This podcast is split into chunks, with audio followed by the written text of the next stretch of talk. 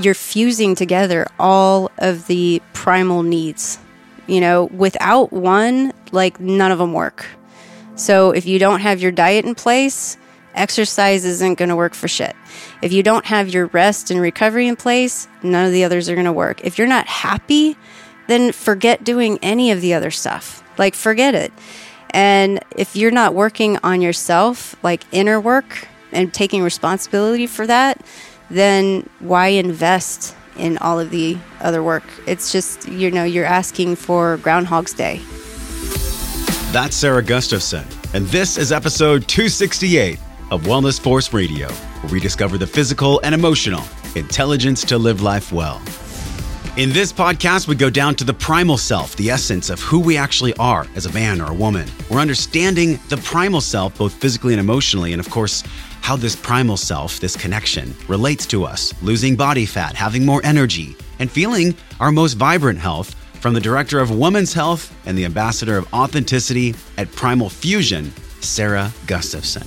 You know, Sarah, she is this visionary. She's also a thought leader. I got to meet with this woman live here in my apartment in Encinitas on my couch, and this truth seeking provocateur literally sparks transformation when she speaks. She's a life coach in Austin, Texas, and she gives very unique holistic wellness programs across the world. This episode rocked my socks. I actually don't wear socks, but if I wore them, they would have flown off. Sitting down with Sarah because this woman has really done her inner work.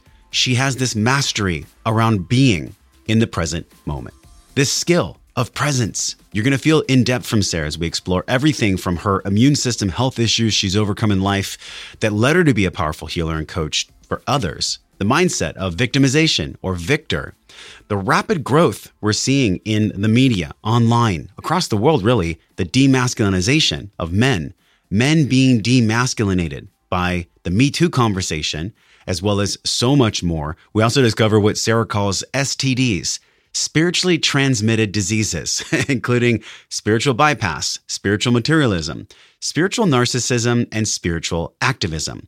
We're talking about how we can break through the modern world with its prescription medicines, addictions, and outside influences that numb and distract and really cloud our thinking to embody what she calls primal fusion. This is the bridging of the ancient world with the modern world. And in the modern world, we could all use a deep breath. So before you go any further, this is your breath break. You've earned it. This might be the entire time today that you get reminded to take a deep belly breath. So let's do this together. First, wherever you are, exhale all your air out of your mouth. Now inhale for five seconds. Big breath. Fill your belly, then your chest. At the top of your big breath, hold it. Feel how good it feels for that breath to push against your diaphragm to fill your belly and your chest. Now breathe it out slowly for five seconds.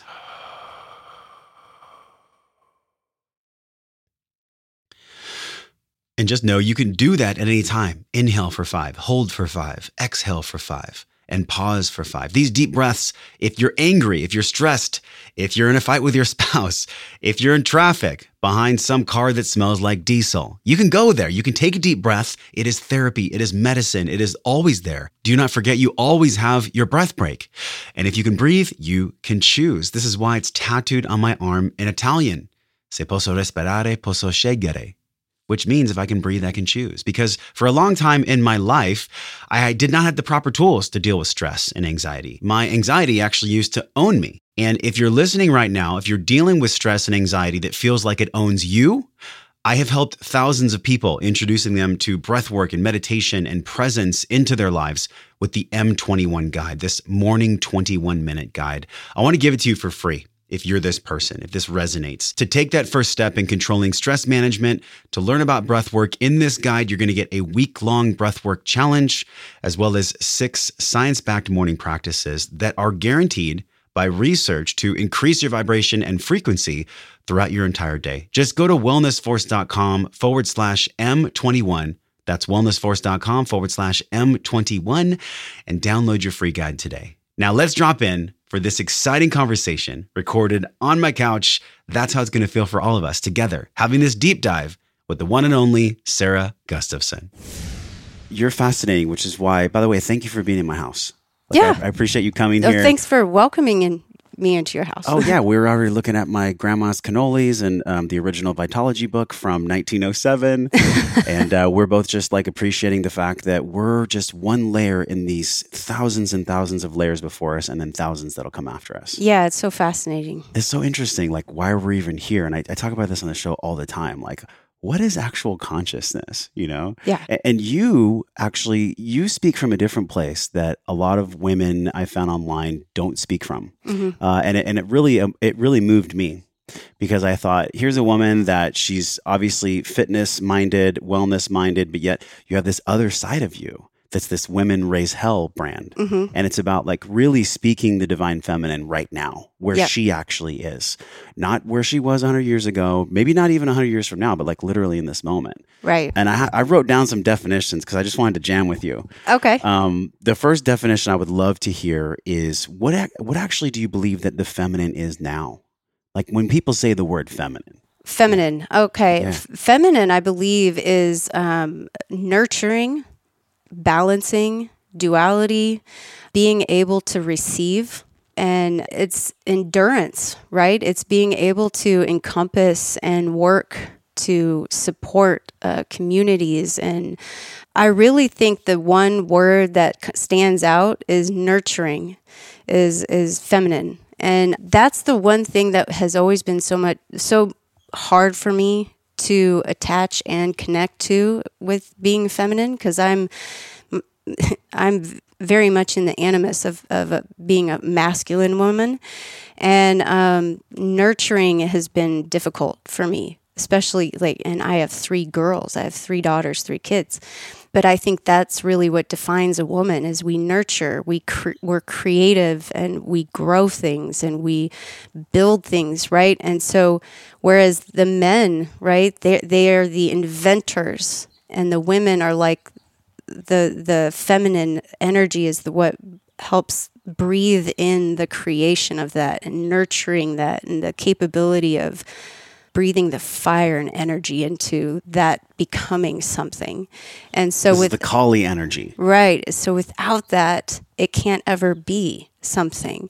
And so feminine is just like looking outside and, and seeing the, the trees blowing in the wind, right? And the masculine is the tree standing firm in it. That's hmm. what I think of. That is a really cool definition. because no, it's, it's funny. In my men's groups, one of my leaders used to say, you know, our work is to be the oak. Mhm. To, to stand tall and be the oak, um, not to be the oak bends in in the breeze. The oak doesn't just stay there rigid and firm. Like the trees and the branches move around. So I feel like part of being a man, especially in this age right now, is being surrendered to a man's own feminine quality. Yeah. And that right there, that one little part is, I think, the, the biggest learning curve. Yeah. We had um, Boysen Hodgson on the show. He's the founder of the Mankind Project. And he said that right now, women's empowerment happens so quickly that we haven't had time as men to grieve the death of the old masculine. I agree. And I love that guy. Yeah. Yeah. he's great. And that's true. Like, because I think there were so many stages of, of women's movements that there wasn't really a, like a time or, or, or space within each, you know, movement for men or women to adjust or process that because there was the the revolution in the 60s and then there was the 80s then there was the early 2000s and with with each movement there was like this theme uh, you know attached to each movement. And in each theme they totally just emasculated men in new and different ways. And men just kind of had to like hang their head and put their tail between their legs and deal with it. And it was there was no grieving, there was no processing, there was no ceremonial like, well, this is the way it Yeah. is now. There was no ceremony to pass the power so that we all equally can thrive. It No. was just like, here it is. This is the new construct. Deal Yeah. with it. Yes. And it was very quick, I think. Yes. Very abrupt. and it showed up as like caricatures in TV shows and in the media and advertisements and commercials and it just it became almost like a joke with each movement. Do you have a sense that the reason that it spikes so quickly, like we see boss babe and boss this and like all this like like really almost angry. Not not that all Yeah. boss babe brands are angry. I'm not saying that, but there's almost like this pain body that Tolle talks about, where when there's a ripple in the water, I feel like we're experiencing the pain body still rippling from when women were treated like property. Yeah, I think it's still there. I still have it. Yeah. I still have it. And case in point, you know, my partner and I, Alex, we got in a fight this morning. The dumbest fight. And we get in fights a lot. I mean, that's where the passion is in a relationship. And we can talk about that later. Without it, what, what relationship is there? Yeah.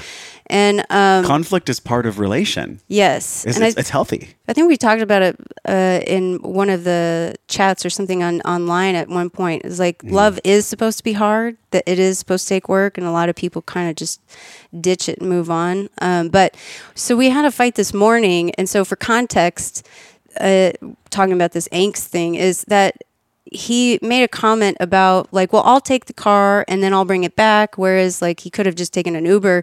And I was like, well, that's kind of silly. Why not just take an Uber and I'll drive? He said, well, I'm concerned about, you know, you getting in and out of the, the garage. And for him, he was saying that in a loving way.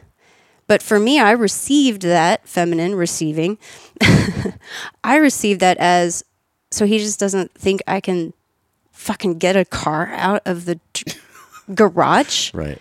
I can gestate three human beings and have my body split in half and raise children and start businesses and sell companies and do all these things, but I can't reverse a car out of a garage. Like so those are all the thoughts going on in my my head and all those patterns that come up. So yeah, that angst still resides in me today. Mm. So much so that I'm unable to receive what the message was that he was actually trying to to provide for me, which was you you're going to have three kids alone by yourself. You're you know they're all going to be yelling and blah blah blah, blah. and it is it's like a tiny tight garage space, and he was just trying to make things easier for me. Yeah. That's it. And we got in this fight, and I'm just huffing and puffing. So yeah, there's that angst. The ripple is still there Yeah. and it does interfere. And so I do feel like there's a lot of that messaging going on, and I recognize it also in myself still to this day. But I see it, and it's in this um, what I call spiritual activism, and I don't call it. I didn't make this up. The I- I forgot Spiritual who. activism. Yes, there's what I refer to as STDs, spiritually transmitted diseases. The common one people talk about is spiritual bypass. Then there's spiritual materialism. Then there's spiritual um, bypass materialism. bypass materialism, and then there's one more. We know about bypassing. Like Yes. we've talked about bypassing a lot on the show. Like people that say good vibes only, Yes, which doesn't exist. I don't think that ever will exist. Uh, Right. Then there's the material. What's spiritual materialism? spiritual materialism it's basically when you kind of project that any sort of spiritual practice or thought or belief is going to save you or get you to that thing that that epiphany that divinity that whatever. But really you're using that to protect your ego. And so you avoid anything outside of that. So it's really actually just ego driven Can you give us an example? yoga. Mm-hmm. People who go to yoga because they believe that that makes them more spiritual. Oh my god. Or church. This is like what JP Sears jokes about. Yes, you know, right? it He's- is. He's It's- wearing like the tights. He's like, "Th- this- exactly. This, outfit's way more spiritual than yours. Right. You know this. You can tell. Right. Or having crystals all over the place because they Yeah. make you more spiritual. Or only wearing The wearing ego purple. hides behind. I've never Right. heard of that before. It's such Right. a cool concept. Yeah. Wow, What was the third one? So there's the materialism, there's the bypassing, and then there's another one. That was the one I was just I had a, a brain fart. Where right, did well- it go? Here it we'll, is. We'll come back to it. Activism. Oh, spiritual activism. So that's yes, that was the one I actually had written it down. That's where the I love that you brought notes. This is awesome. I was writing notes this Yeah. morning. I was just um, so spiritual activism is what a lot of these women's movements do, and activism is still a form of violence because you're segregating, you're you're dividing. You're this is right, this is wrong, this is me, this is them. Um, I'm kind of like the holier than thou, or my belief against your belief, and so you know, it's rather than deciding that like my truth versus your truth because one truth could have just as equal of a truth as the other truth. So you're not asking yourself that, you're dividing it. So What about these people that say, look, I'm going to speak my truth right now? It, it, that can also be an excuse for them to be kind of mean or a jerk or, or hurtful to the other person. And they'll Yep. hide it by saying, this is my truth. If you don't accept my truth, well, that's that's your problem. It's my truth. that's it's like spiritual narcissism. spiritual narcissism. That's another STD. Okay. So I, this is what I see a lot. We're here in the Encinitas bubble, and I'm sure you're going to be here for a while, right? Mm-hmm. Like another week. So you're going to see people that wear like the big crystal and they Mm-hmm. walk around, and you're going to be like, "Wait a minute, is, that, is he is he doing activism? Is he like materialist for spiritual?" But there is a lot of men and women here that I've met, and um, there's beautiful people here. I'm not I'm not Yeah. dousing Encinitas with hate. I love Encinitas. This is why I live here. But I do sense when I come across certain people that there there is this holier than thou, like I'm more spiritual than you, this narcissistic component. hmm But I don't see that too much in Austin. What's it like in Austin? There's little little bubbles here and there in Austin for sure. Yeah, Austin is still very young. Uh, California, especially Southern California, is is like, uh, man, they've been here for a long time, and it's really hard when you're this close to the Pacific Ocean to not have that spirituality kind of like really flood through you. Um, so I feel like it's been here for a while. Austin's still pretty new, like since maybe the 70s. A lot of the San Francisco people kind of came into Austin and that they were the original hippies in the 70s and, and then the hipsters came. So it's still new. There's not a lot of uh, Yeah. spiritual elitism in Austin yet. It feels like it's a sister city though, like San Diego, like Encinitas and Austin. Yeah. They feel like they're they're sometimes walking on the same frequency.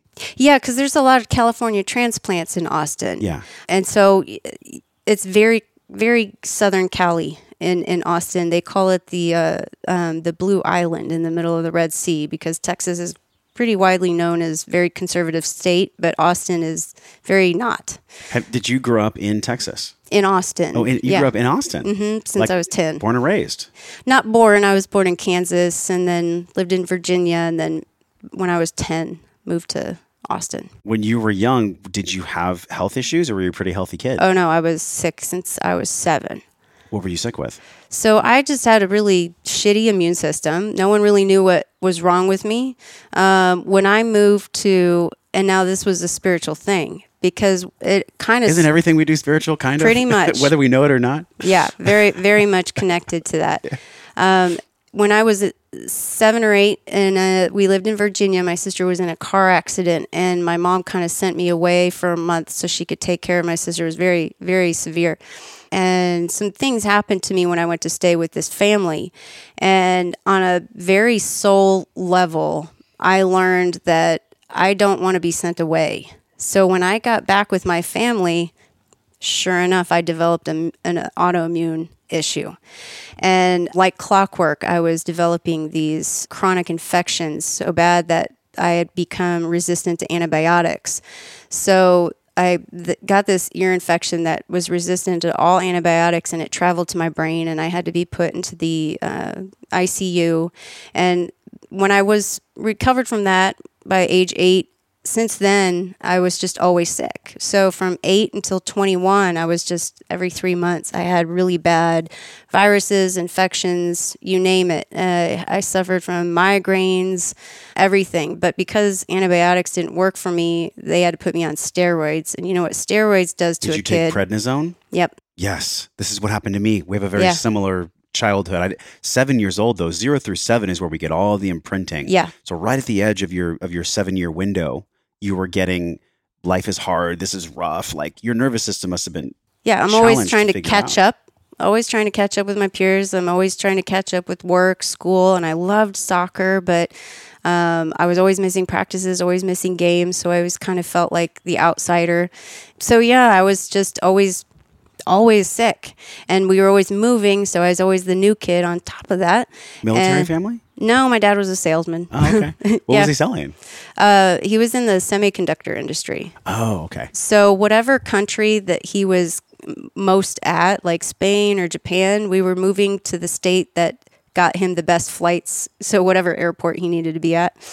Um, so we finally made it to Texas, and that's you know, that we stuck here for the most part. Yeah. there. Yep. And so, yeah, I was just always, always sick. And prednisone fucks your development up. prednisone bad. crushes you. Yeah. Uh, anybody that that's had issues when they're a child knows that when the gut microbiome is altered early, it sets up an adult life of just challenges. Yeah. Like challenges that I don't think a lot of people understand. yeah.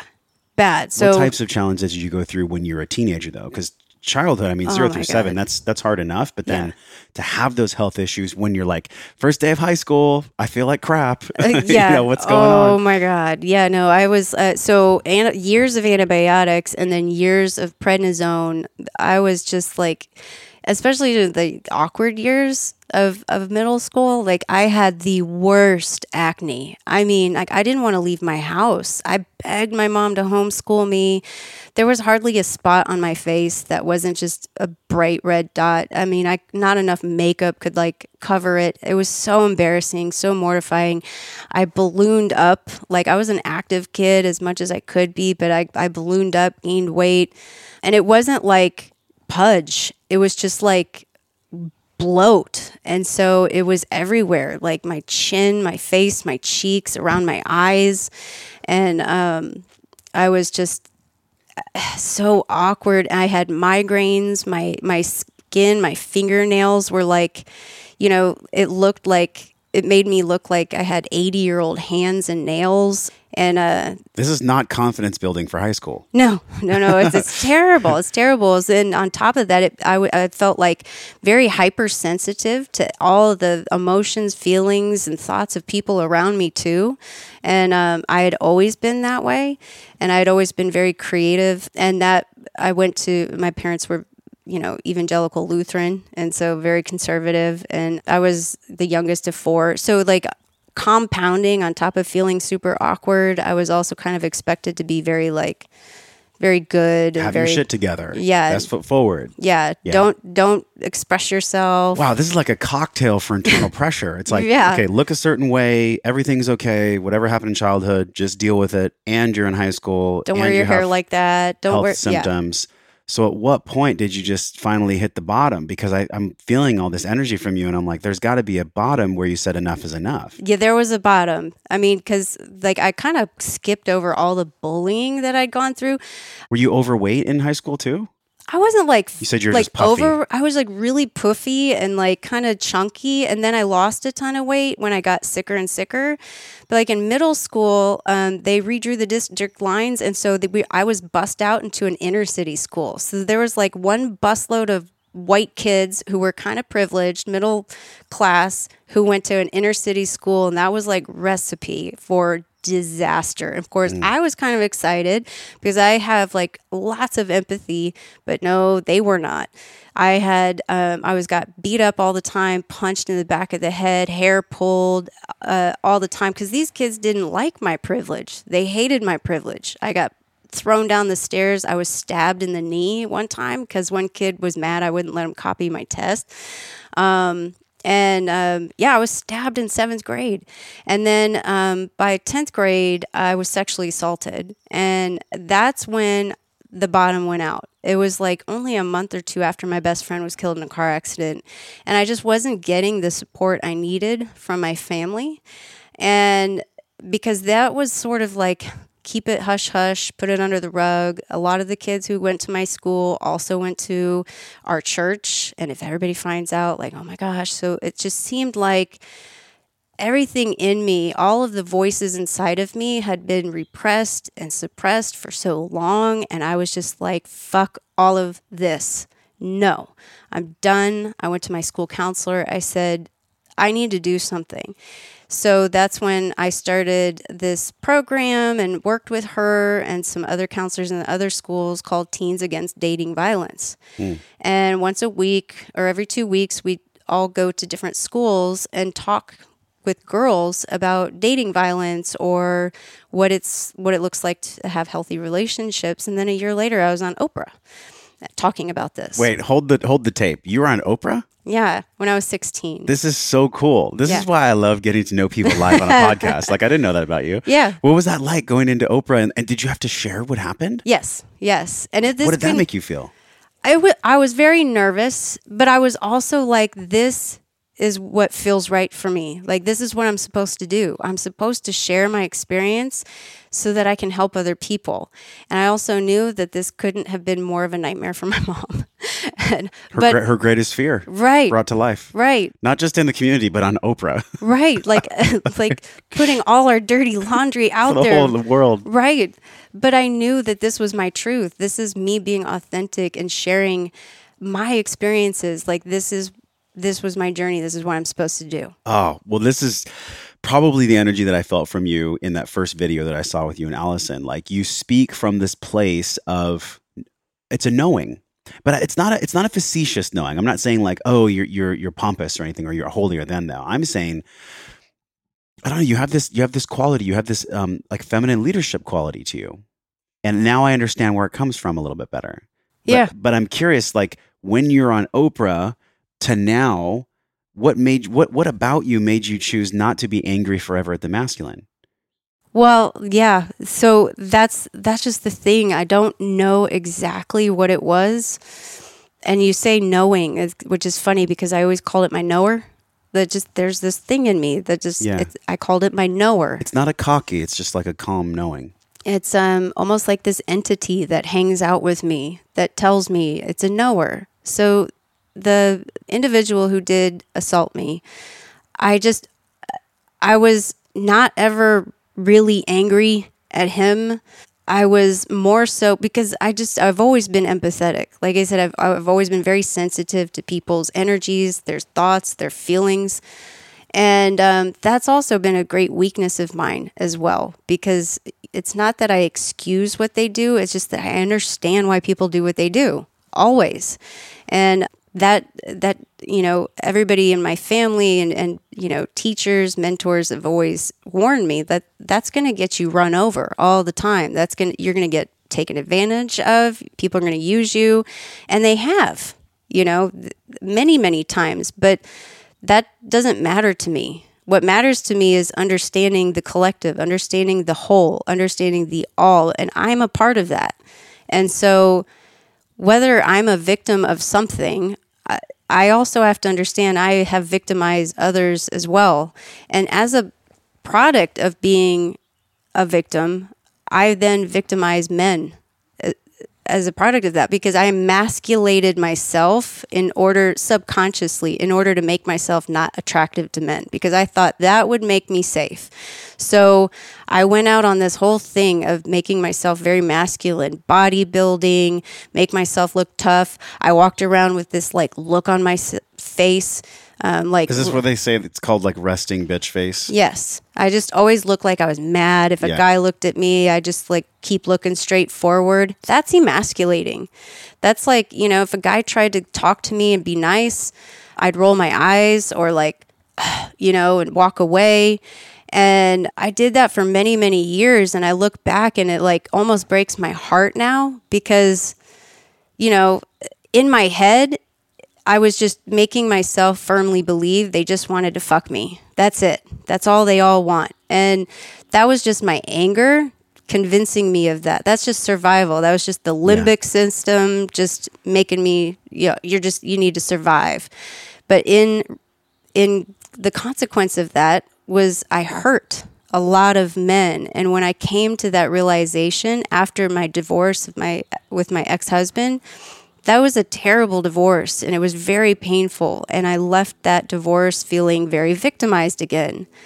But I said you know like when I went through a lot of healing process of that even though he did a lot of things that are not excusable I had to ask myself and this is where women have a hard time right? Like with healing is being brutally honest with yourself especially if you feel like a victim because when you're a victim or you feel like a victim is you asking questions like how did i participate in this? How um how was i involved in these things? And that's very hard when you're feeling like you've been oppressed. And i really came into these realizations and looked back at how badly I hurt my ex husband, how badly I emasculated him, how badly he must have felt when my kid would ask me to open the jar instead of him. And mm. saying things like, Mommy has the muscles, not you. And things like mm. that, because, mm. and I would laugh, you know? And it was just, you know, it just made me really spend several years diving into the masculine and the feminine to Yeah. really understand that. And I came and looked at myself in the mirror and, and said, like, I'm no longer going to do that. researching and diving into masculine and feminine is one thing embodying your lessons is another so Yeah. so it's obviously you're a researcher and, Oh, my- and- and yeah. you're a scholar. Like you love we talk you know Yeah. about we love history. We love the story. We want to know why. Like why does it happen? Yes. but but embodying is such a different uh, skill set. It's Yes. such a different intelligence. So what did you embody specifically to to move through the anger and let the anger go towards the masculine? That's the hardest part really is to sit with your feelings and to be because it's not comfortable. So i you know eh, four years of letting myself feel things was a new experience for me and we're talking no drugs no alcohol no nothing you just have to feel it that's it no excessive working out No. no, no excessive shopping nope no I, watching netflix for 20 days straight I didn't work out. I didn't train. I no drugs, no nothing. And um, I mean, it like if anything's going to make you grow or or turn you insane, that's it. Because so many people, you know, I mean, we'll look at our culture. You know, we've got prescriptions for Xanax, prescriptions for, you know, anxiety, depression, everything you you you can think of that that will numb the the cry of our bodies is telling what what, what our body's trying to tell us, right? Like here's here's a pill for that, or here's a bar to go to to do this, or here's an activity to you know swallow everything up and distract yourself from that. And so getting myself out of that, which is, you know, and one thing that I've always done is dive into books and dive into learning and dive in, like I spent 12 years in university. and that can be a distraction of its own That's an like addiction. hey I'm a, I'm, a, I'm a study freak all i do is study but i never actually take the words and apply them to real life Paul Chek put me on a three month fast of no learning. Like I'm not allowed to learn anything for three months because I'm so addicted to like reading studies and research and learning this is what's going on with the paleo community right now. Everybody wants to talk about fdn and what's going on with the microbiome and are you methylating properly and blah blah. It's like hold on. Are you sleeping at Yes, night? Like yes. let's go back to the basics always. Yes. but but yen to go back to to this releasing trauma and anger towards the masculine I- don't know what it's like to be a woman, and I don't know what it's like to be a woman that's been, you know, perpetrated against by a man. But I can only imagine how visceral that coding might be, like how visceral down that might go. So for the people listening, for the women listening, that maybe sense inside of them there's still that edge, that anger towards the masculine. Like, could you give them guidance or a process? I know this is part of what you do with Primal Yeah. Fusion on one side of the health equation. So, yeah. So if you felt like you've been, so it, well, if you have been a victim, whether it's, you know, physically or through violence or of, of anything really, like you are going to have a visceral uh, programming in you. Like that's just part of the limbic brain. We have three brains actually, you know, the neocortex, the limbic brain, and then the, the, the you know, subcortex. So you have the thinking brain, the, the doing brain, and the being brain and the doing brain is the one that's that's the visceral and that's the sensual that's what Yeah. makes our experiences you know it gives it meaning and so that's the one that's going to remind you like oh you smell something that reminds me of this or a song that reminds me of this and so that's the one that's the hardest to like deprogram Yeah. and same for the thought. So if you have an emotion that comes up, that emotion can remind you of something else that may not have anything to do with the thing. and so then the programmed thoughts will then come up and you may not have control of that. So my my advice is brutal honesty. And so that's why I say women who raise hell. It, the reason I say that is not the angst, It's not to have women go out there and, and protest and and burn flags and bras. It's about raising your own hell inside yourself. It's about turning the honesty inside yourself, raising your own, you know, turning inwards and and burning that down. Yeah. Oh, I Uh, love I love that because when I first read it, I was like, wait, what does she mean? Women raising hell? Because when I read that, I think like, oh, like women going out and revolting Mm-hmm. and like possibly burning down buildings. But it's not about that. It's about getting the hell out Right. of the pain that may be caused inside. you know, Paul always says, you know, Paul Chek, he said, you know, what is hell when he asks, you know, what is hell or what is the devil? The devil is that's that's the thing that lives between your ears, right. right? And Yeah.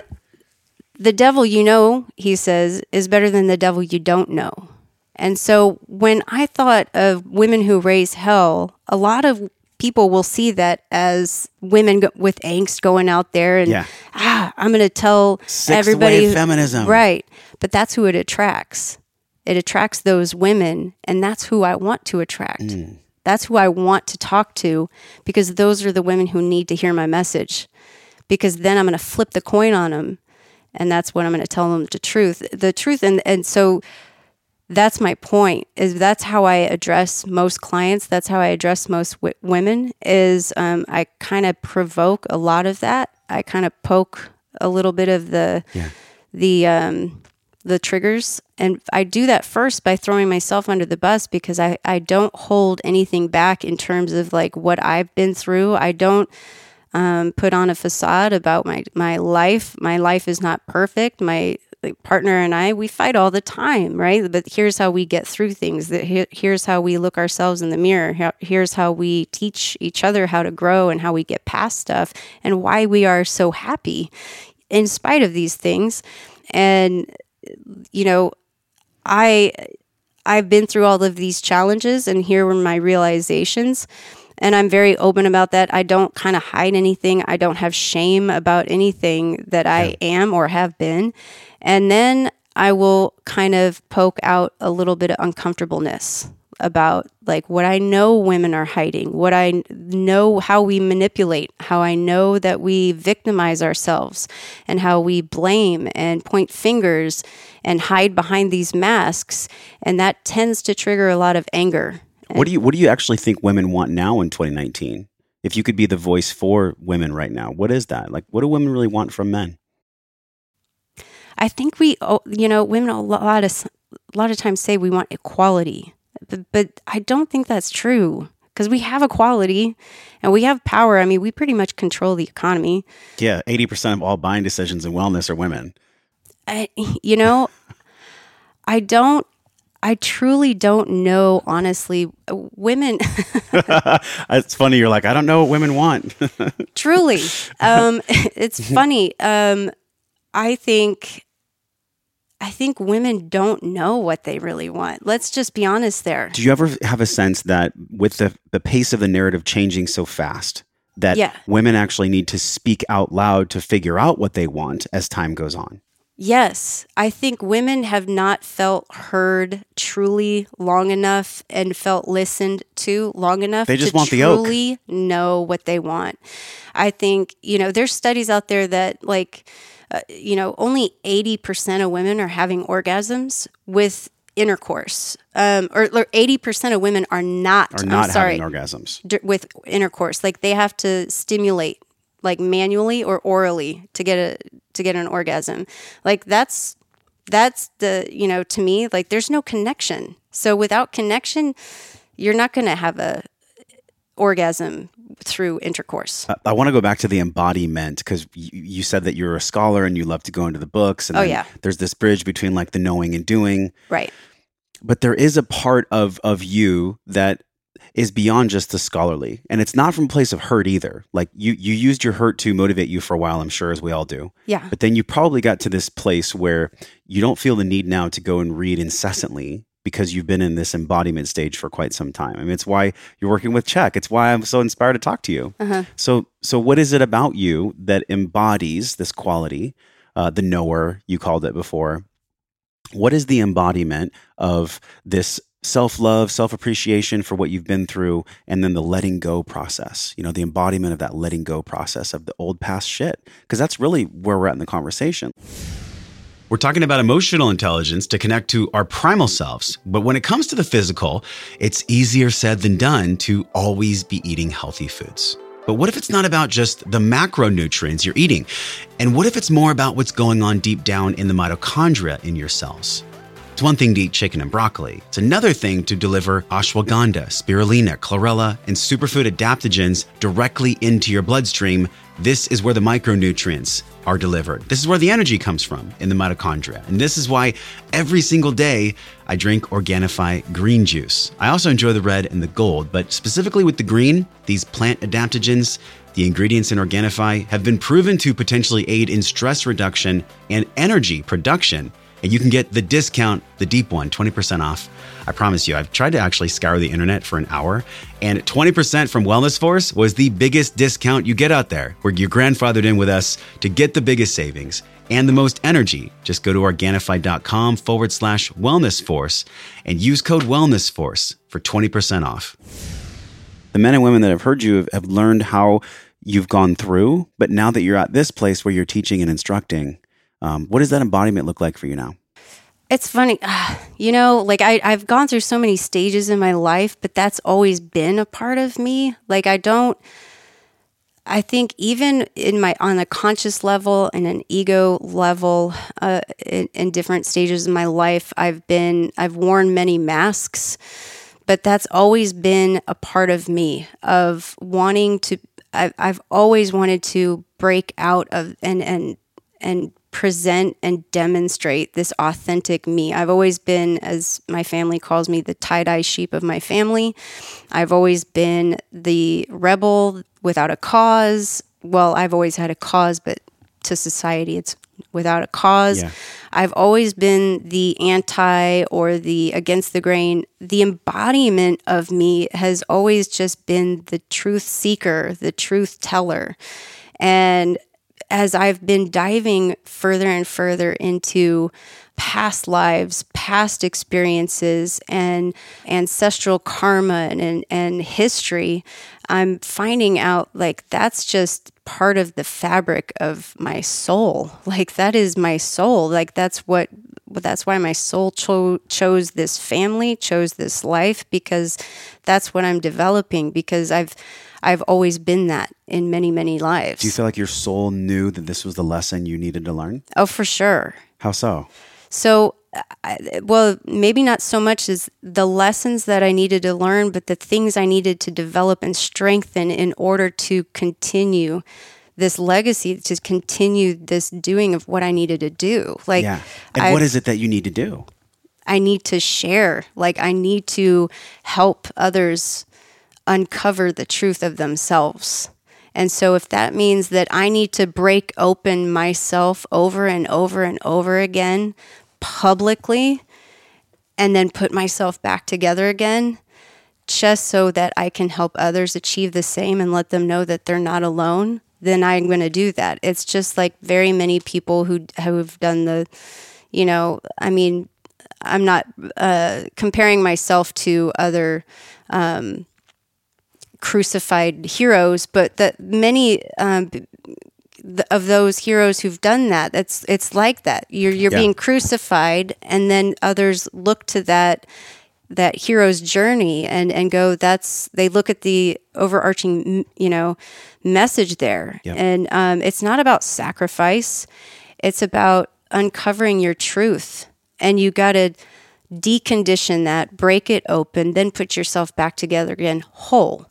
And um, you don't do it just once. Yeah. And, and there's tools that you've learned specifically, which I didn't know about before we had this conversation. I was doing a little bit of digging on you. Neurosomatic therapy, you talk about these five stages of rehabilitation.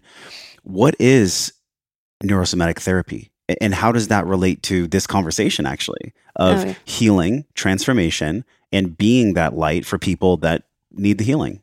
Well, neurosomatic therapy, he my partner does the NST. Is neurosomatic is short for neurosomatic therapy. It sounds like something like you were doing yesterday on Possibly. some sort of level. It works with the body on a somatic level. So it's almost like um, so it's soft tissue manipulation working with the peripheral nervous system. So that's like, you know, so you've got the central nervous system, peripheral ner- nervous system, and um, every uh, you know everything that is along the lines of the sensory, your smell, your taste, your sight, your all the senses, right? That program information into the limbic system.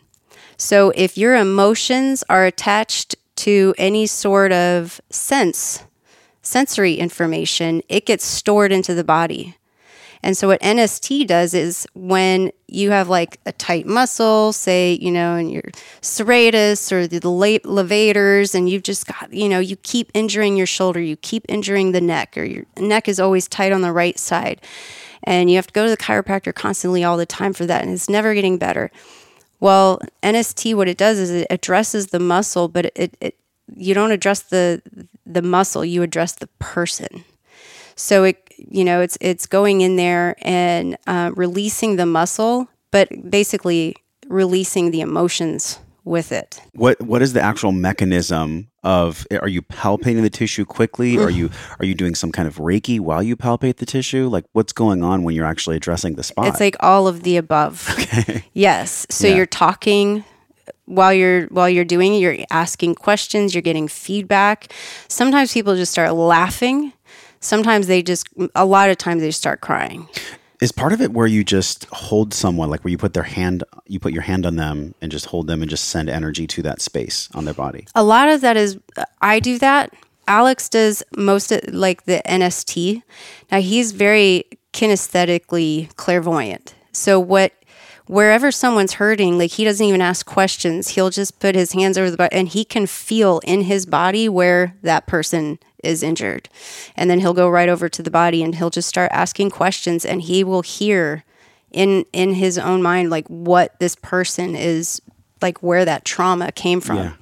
and um, starts working through that.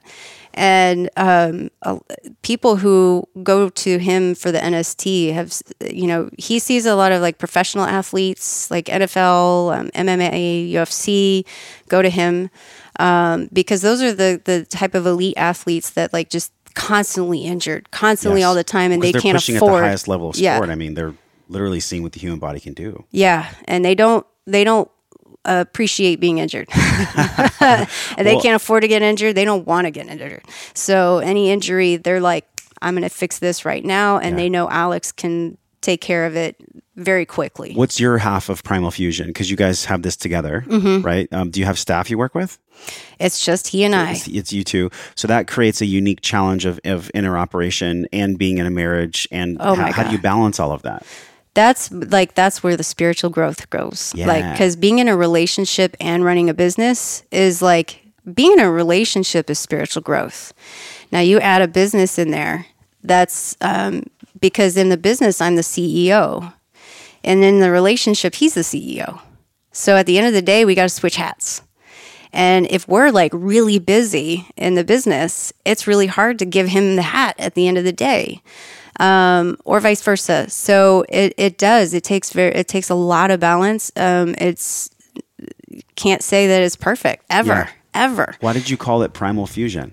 because it basically you're you're fusing together all of the primal needs. You know, without one, like none of them work. So if you don't have your diet in place, exercise isn't going to work for shit. If you don't have your rest and recovery in place, none of the others are going to work. If you're not happy, then forget doing any of the other stuff. Like forget it. And if you're not working on yourself, like inner inner work, um, and taking responsibility for that, then like the, just why invest in all of the other work? It's just you know you're asking for Groundhog's Day. It's just going to keep over and over and over again. So you're wasting a lot of money. So it's just that's why you you got to fuse it all together. All your primal needs need to fuse perfectly, be imbalanced for that. Um, I remember when I was talking with Paul, we did like we spent like seven hours at his house. Yeah, he's he likes to amazing. Yeah, yeah, he but, does. But there was this one moment that that, and I feel the same kind of energy with you, where he, he talked about, you know, how do we know when our society has is reaching its demise or it's in trouble? It's when do we stop, stop spending time with ourselves? When do we stop dancing with people? When do we stop telling stories? And when do we lose the mystery of life? Mm-hmm. These primal things, right? Like, what do you see? I'm sure there's a common thread with your clients, athletes aside, because I think athletes walk a totally different life yeah, but but with everyday people that you might meet in regards to these things that are clues that a society's reached its demise what's a common thread with the clients that you're seeing that they don't have enough primal in their lives man, the most common. So, well, you asked had, had asked earlier, like my part in Primal Fusion. I so Alex works mostly with the athletes, majority, um, and or men, and I work mostly the majority with youth or women. And um, for me, on my side, what I see most, what they're missing, the primal is happiness for real. Like they don't prioritize or understand or believe really the value of happiness. They, you know, like when I try to explain that we're going to program happiness into your work, yeah it takes sometimes up to a year with a client to get them to start practicing this because they don't understand the value of this. And when they are getting upset because they're still six pounds away from where they want to be, I have to hammer it in like, well, because you're not happy. And if you're not happy doing anything that you're doing, how can you expect any return? but sarah what about calories in calories out Yeah. calories in, calories out. Like that can happen. Like that can work for some people, um, you know, in the very beginning. Uh, just because on a physiological level, of course, if you have a lot of weight to lose, like just physiologically, that's impossible to not work.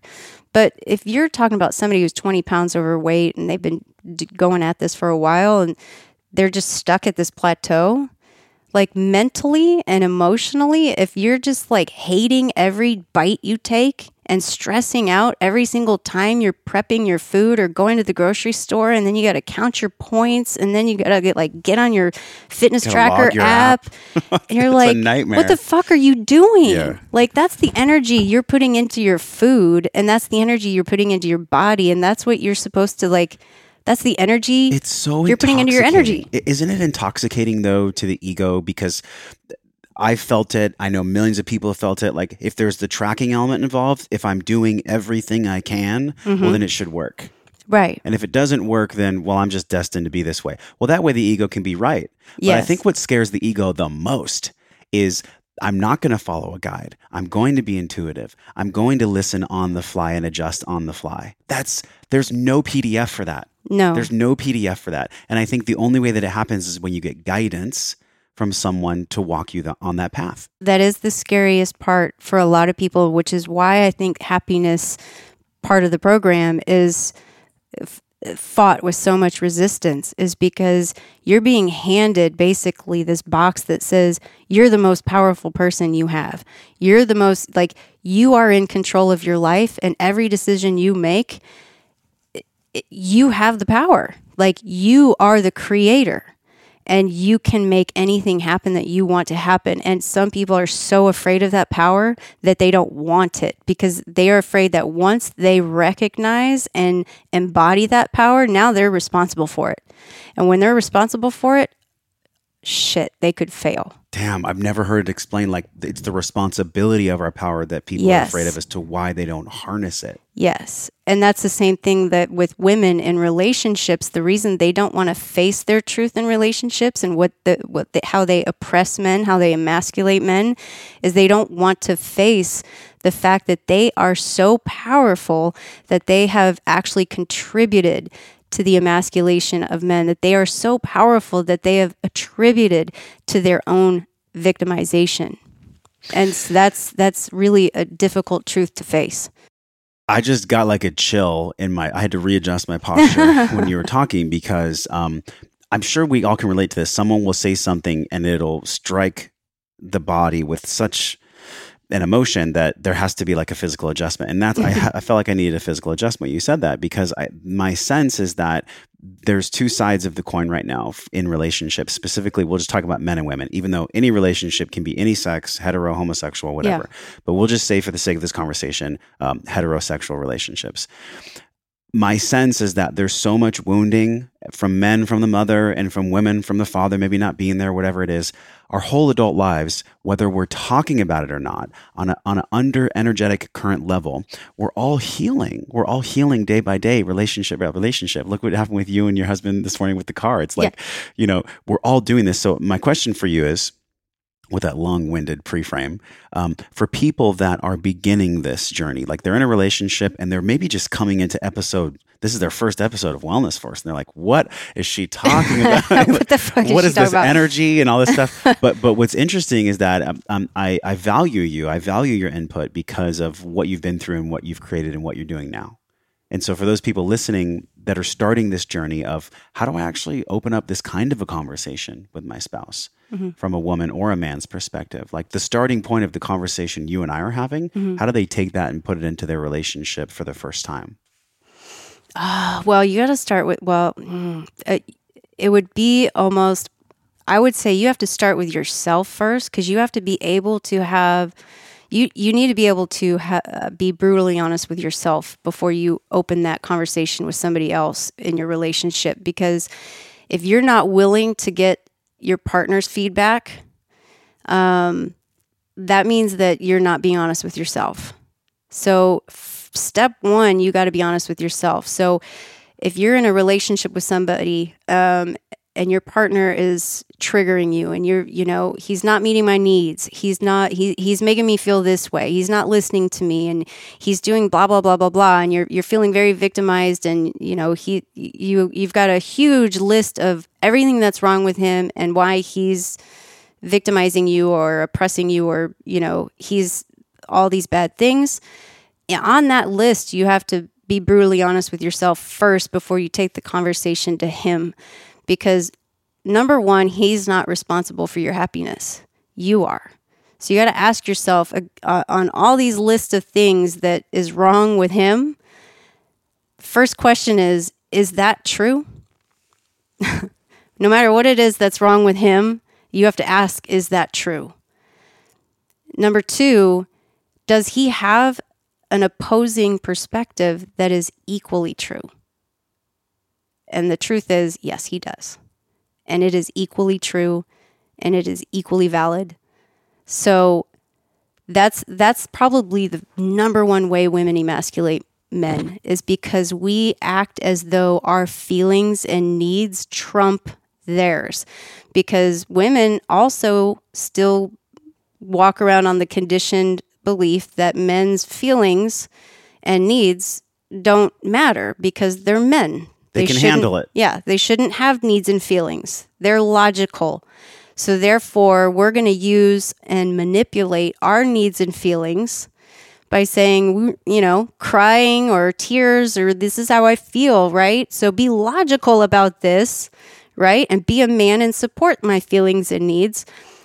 But in doing that, we have just neglected and trumped their needs and feelings. But guess what? They have feelings and needs, and they are just as valuable and equal.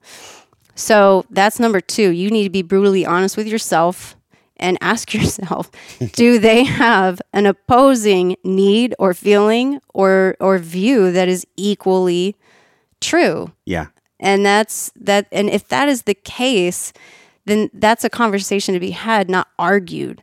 And and then you got to ask yourself like what is my motivation? Do I have a motivation behind these feelings? And what is the belief behind these feelings? And what is missing?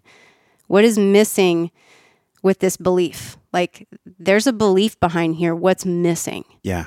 Like you're this way because I believe that men are this way, so I'm going to project that onto you. Is mm-hmm. that kind of an example you're talking about? Yeah.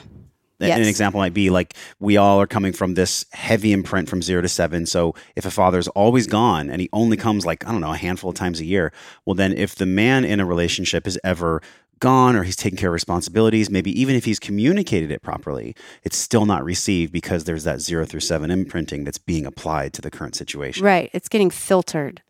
And just like my argument this morning with my partner, everything he was saying. I love how honest you're being yeah. your like, morning.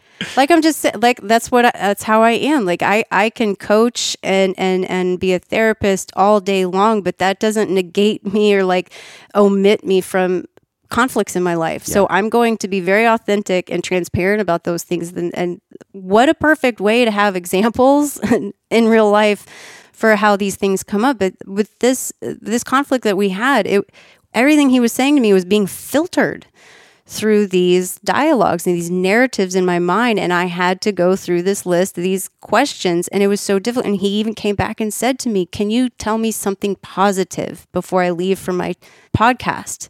And I had to tell him, Well, truthfully, I, I'm having a hard time saying something positive right now. I'm all j- jumbled up in my mind, and you know we've got three kids running around. Ah, and so he's like, okay, you know, and then he just left. And then you know when he got back, we're just we're fine. Yeah. like nothing nothing happened, and we're like you know having a good time and have great conversation. But the truth is, it all gets like filtered through our own narratives. And women, what we do is we expect men to think the way we think, and that's that's impossible. Men think with one side of the brain at a time, and women we are able to think with two sides of our brain at the same time. That's why we are so good at manipulating. We truly are. And that's another way you need to be like women. I'm saying you, like as in you, women mm-hmm. who are listening to this, need to be very brutally honest with yourself, is because you, I'm not saying like all women do this maliciously. We do this like unconsciously. We manipulate because we can be logical and emotional at the same time. And when you weave those things together, Oh God, this is the mystery for me. This has been my learning curve of the feminine, and actually something that came up yesterday. I mean, you've shared, so I'll share too. Like what came up for me yesterday that I thought I had done a lot of work on was my anger towards the feminine. yeah. Like it came out, and I realized it was because um, when I was young, like zero through seven, my mom was dealing with a disease, bipolar, mm-hmm. and so um, oh, yeah, and so it was hard for me to like Wow. have a emotional center of like, is this okay? Is that okay? So there was never actually a calm space. And then I flashed forward and I could see it all in reverse, where in my you know adolescence I gained weight as a buffer because food became a way for me to be in control. yeah. And then that led me to being overweight, which then women didn't like overweight kids, of course. Right. And, and because I think we all, it's not that they don't like overweight people, it's that we sense when someone's overweight that they're processing something.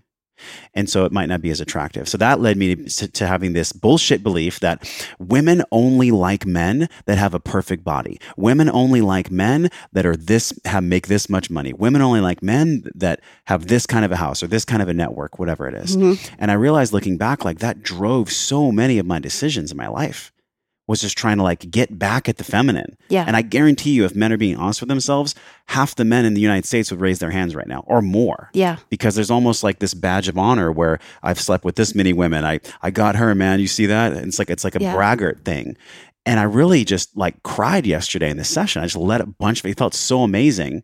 But at the same time, it was really hard to let go of because there was a part of my ego that identified with that anger. Yeah. It identified like, oh well, I'm always going to have the upper hand and be in control because I say so, and I don't need to say so anymore. And it's funny. I'm going to Rhythmia tomorrow to go have a plant medicine experience for a week, and I thought it was like perfect timing. I didn't know the conversation was going to go this way, but I thought like I thought like this is very contextual to what you and I are talking about. Yeah. Um, it's it's the deep down soul fabric getting down in there. It doesn't make me less of a man to talk like this.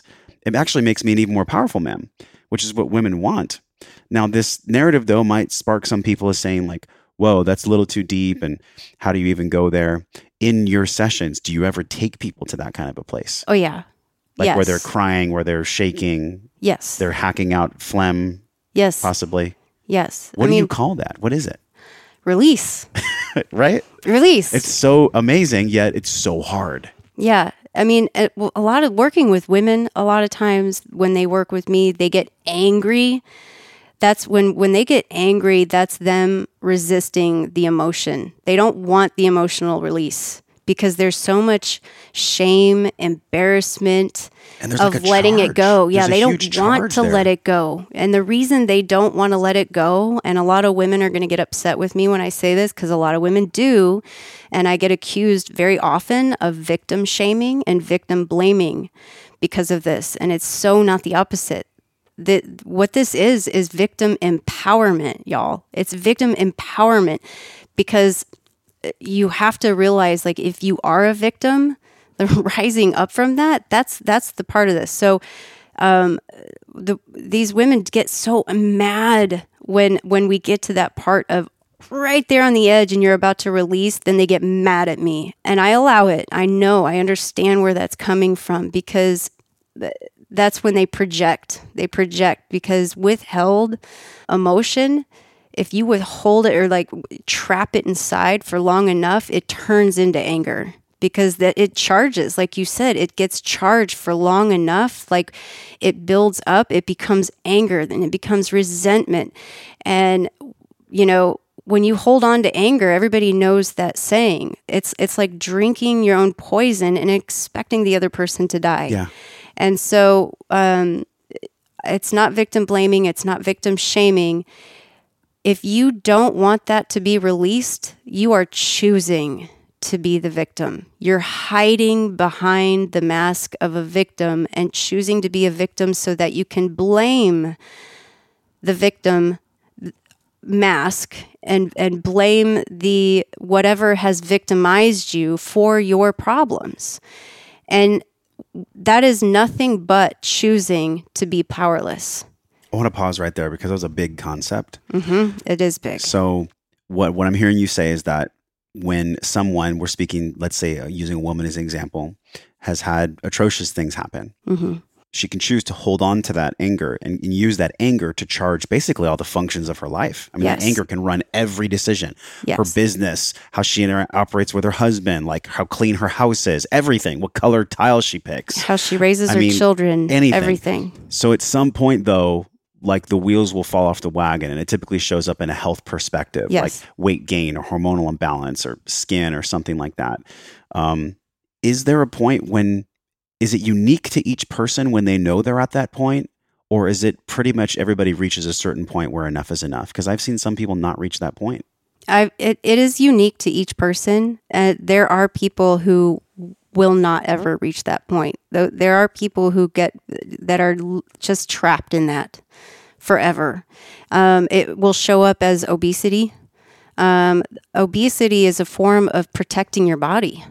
So a lot of people end up in obesity because they are they are either consuming a lot of drugs and alcohol or food to protect their body, to protect their soul, literally their soul.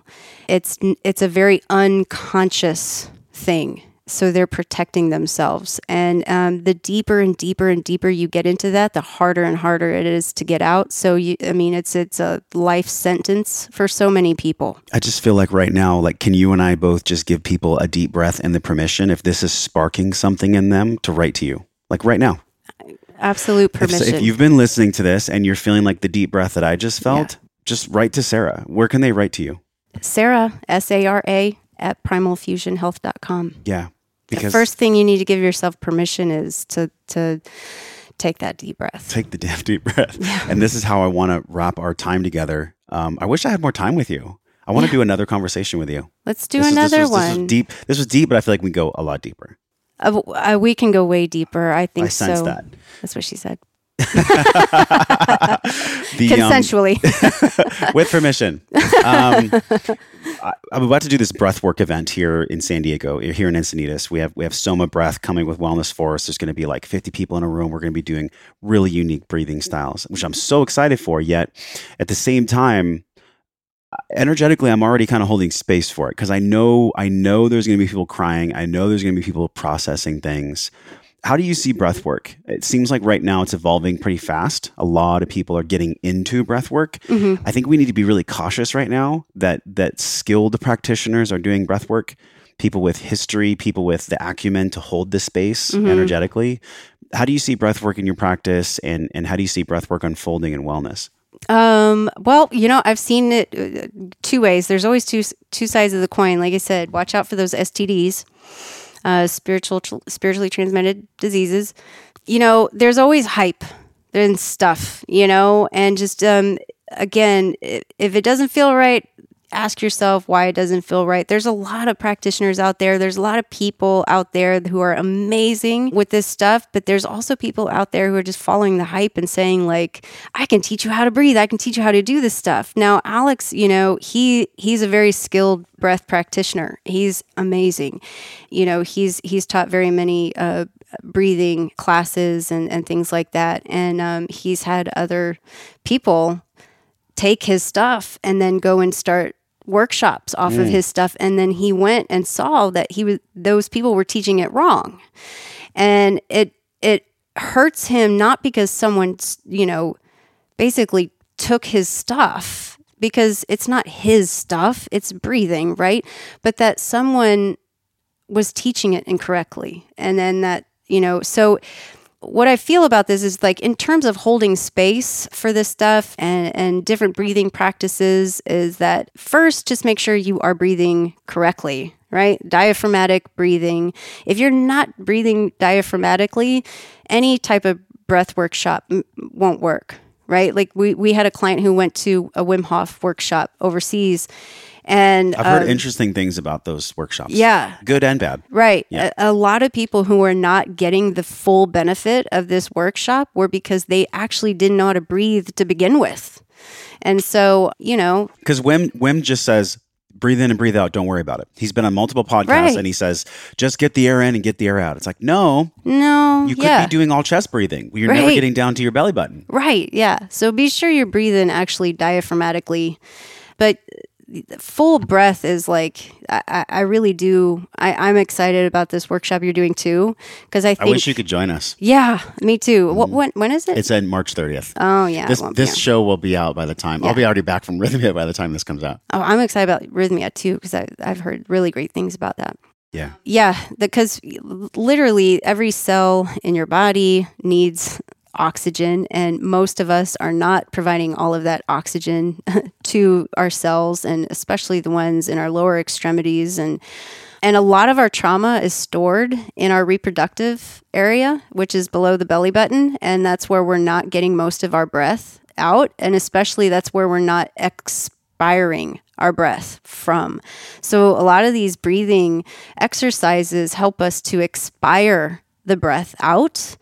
And that means like really contracting your lower abdominals. And that helps to release a lot of our trauma, a lot of our shame, a lot of, you know, de- deconstruct our conditioning around that, our sexual and trauma. When I say trauma, I mean like our, our conditioning, our thoughts, and what we're taught. And um, so I, I think that's great because it helps us to express ourselves. It helps us to like hone into our authentic selves. It helps us to um, uncover our masculinity, our femininity, and it helps us to move and helps your posture, it helps your confidence. Yeah. I mean, all those things. Well, how do you think that breath work is going to develop in the next year or so? I mean, you don't have a crystal ball. I'm not saying I need you to project, but what do you see, at least in Austin, because I see it here in San Diego a lot, yeah. where there's breath work popping up everywhere. Yeah. Do you think that it needs to be regulated? Do you think that breathwork needs to have some kind of governance, or do you think that would taint it? I, th- I think it would taint it. Um, I don't think it needs to be regulated. I do think, just like you know, any you know certification, mm-hmm. there there should be some sort of like because with personal training there's certifications and trainings yeah. that that are accredited but there's no accredited breathwork trainings so no. maybe there is if you're listening and there is please email me like yeah i've never heard of an accredit of accreditation where no. a qc of a breathwork no course. or some sort of certification of completion mm-hmm. at least um, because yeah that we've seen people being taught wrong like literally backwards rhythm of breathing. Uh, okay. We've we've seen that. We've seen yeah. um, breathing workshops being taught for bodybuilders using belts. Like like how do you how do you even breathe when you're wearing a belt? Like I we've seen this. So like yeah. in some ways like we we don't like to have the whole like everything needs to be regulated, but on some level like there needs to be some sort of, you know, oversight a little bit, yeah. you know, or or just m- more education and um, a little oversight of the education and, and the more education the better and so um, but you know that goes back to spiritual activism you know the more you're activating the more you're you're creating violence and so the way to shift it is to just influence so just more influence the better Yeah. And in order to influence, there has to be a true, genuine being Yes. to influence. Yeah Because I think right now in our age of social media, it's easy to see influencers, but are they being an influence? yeah It's totally different. and that goes back to stds again It's more STDs. I love yeah. your acronyms. We're gonna link all these in the show notes today. Um, I have this final question for you, and again, like we have to do this again. Like I really mean Yeah. that. Um, it's this intersection of the the physical, the emotional, the wellness. This is like Mhm. where we're all trying to be. Is at this point. How do you see wellness now? Everything you've learned, all the uh, learning thresholds of your life. How would you define wellness? wellness for me is am I aligned with my physical body, mental body, emotional body, and my spiritual body? Like, are those in alignment? And if they're not, then I'm not well. And so often for me, my mental body is always just like hypercharged, hyperactive, and the physical and the emotional and the spiritual suffer. Spiritual is always charged, like that's the fire that drives me. And then the mental body is always taking all the energy of everything because I'm constantly thinking, I'm constantly learning and and all of that. And so it steals from my physical and emotional bodies and it creates this storm of like I'm not allowed to process I'm I'm not able to process my emotions therefore I'm not able to express my emotions in a healthy way. And physically I'm just drained and you know so that's that's what wellness is to me. So if those are off or one stealing from the other I need to check myself like before I wreck myself. so Yes. physically, like if I'm not putting as much energy into my physical body as I am into the mental, then you know I need to put the you know computer and books down and and go move, go dance, go do some drumming and harmonize myself, and that's wellness to me. And to think and and believe and feel and say and do all in alignment, you know, like believe and think what I say and and all of those what I do. Like and never backwards. So anything I put out there or write or say like you better believe like that's what I'm also doing. That's why I'm always very transparent about my personal life because it keeps me in check. Absolutely keeps me in check and I'm I'm very like I'm very avid about that. And I, I'm like, you know, my thoughts and my beliefs and my words and my actions, that they need to be a straight line. Because if there's a little blip in there, that means I'm off. And that's gonna create a disease in my body. And I, I truly believe that. And I'm I'm not fucking around in this life. Sarah, how do you pronounce your last name? Gustafson. Gustafson. Sarah Gustafson. Primalfusionhealth.com is the website. yeah, Primal Fusion Health, yeah. Primal Fusion Health. Thank you for doing what you do. You're welcome. I just want to breathe and acknowledge that. You You're do wel- such great work welcome. in the world. Thank you. Thank you for everything you do. Lots of gratitude. And thanks for being such a great member of the Wellness Force community. You're always in there communicating, dropping your knowledge. Like, just so much gratitude for you. Oh, and thank you. um, I'm looking forward to getting to know you and your husband even more. Thanks Yeah. for coming on the show. Thanks. And uh, I look forward to our next time and hearing about uh, arrhythmia. That's right. Yeah. Okay, uh, we're talking about this in the group actually, and I- I would love to do a survey of maybe like five or six topics of Sarah and I in the Wellness Force group. So go there, wellnessforce.com forward slash group, and until we talk to you again, which is going to be really soon, I'm wishing you love and wellness. Hey, my friend, thank you for hanging out and growing with me today. Everything you learned on this podcast starts with your morning practices. So, from over 200 world class guests and counting, we've distilled the gems, the best of the best science backed practices, down into a 21 minute morning system guaranteed to increase the positive flow in your day. Get this free and powerful 21 minute life changing system over at wellnessforce.com forward slash M21. If you enjoyed this episode, Tap your phone, share it with someone you care about because that is how we all get better together. Supporting the show is easy. Leave us a five star review right now from your phone. It helps us reach other smart and conscious people like you. Either tap your phone and hit the link in purple that says review this podcast or go to wellnessforce.com forward slash review. And this show doesn't stop here. We're continuing the discovering process in our private Facebook group. You can be a part of it. All you have to do is go to wellnessforce.com forward slash group and I'll welcome you at the door. Okay, now you get to go out into your world and live your life well. So until I see you again real soon, I'm wishing you love and wellness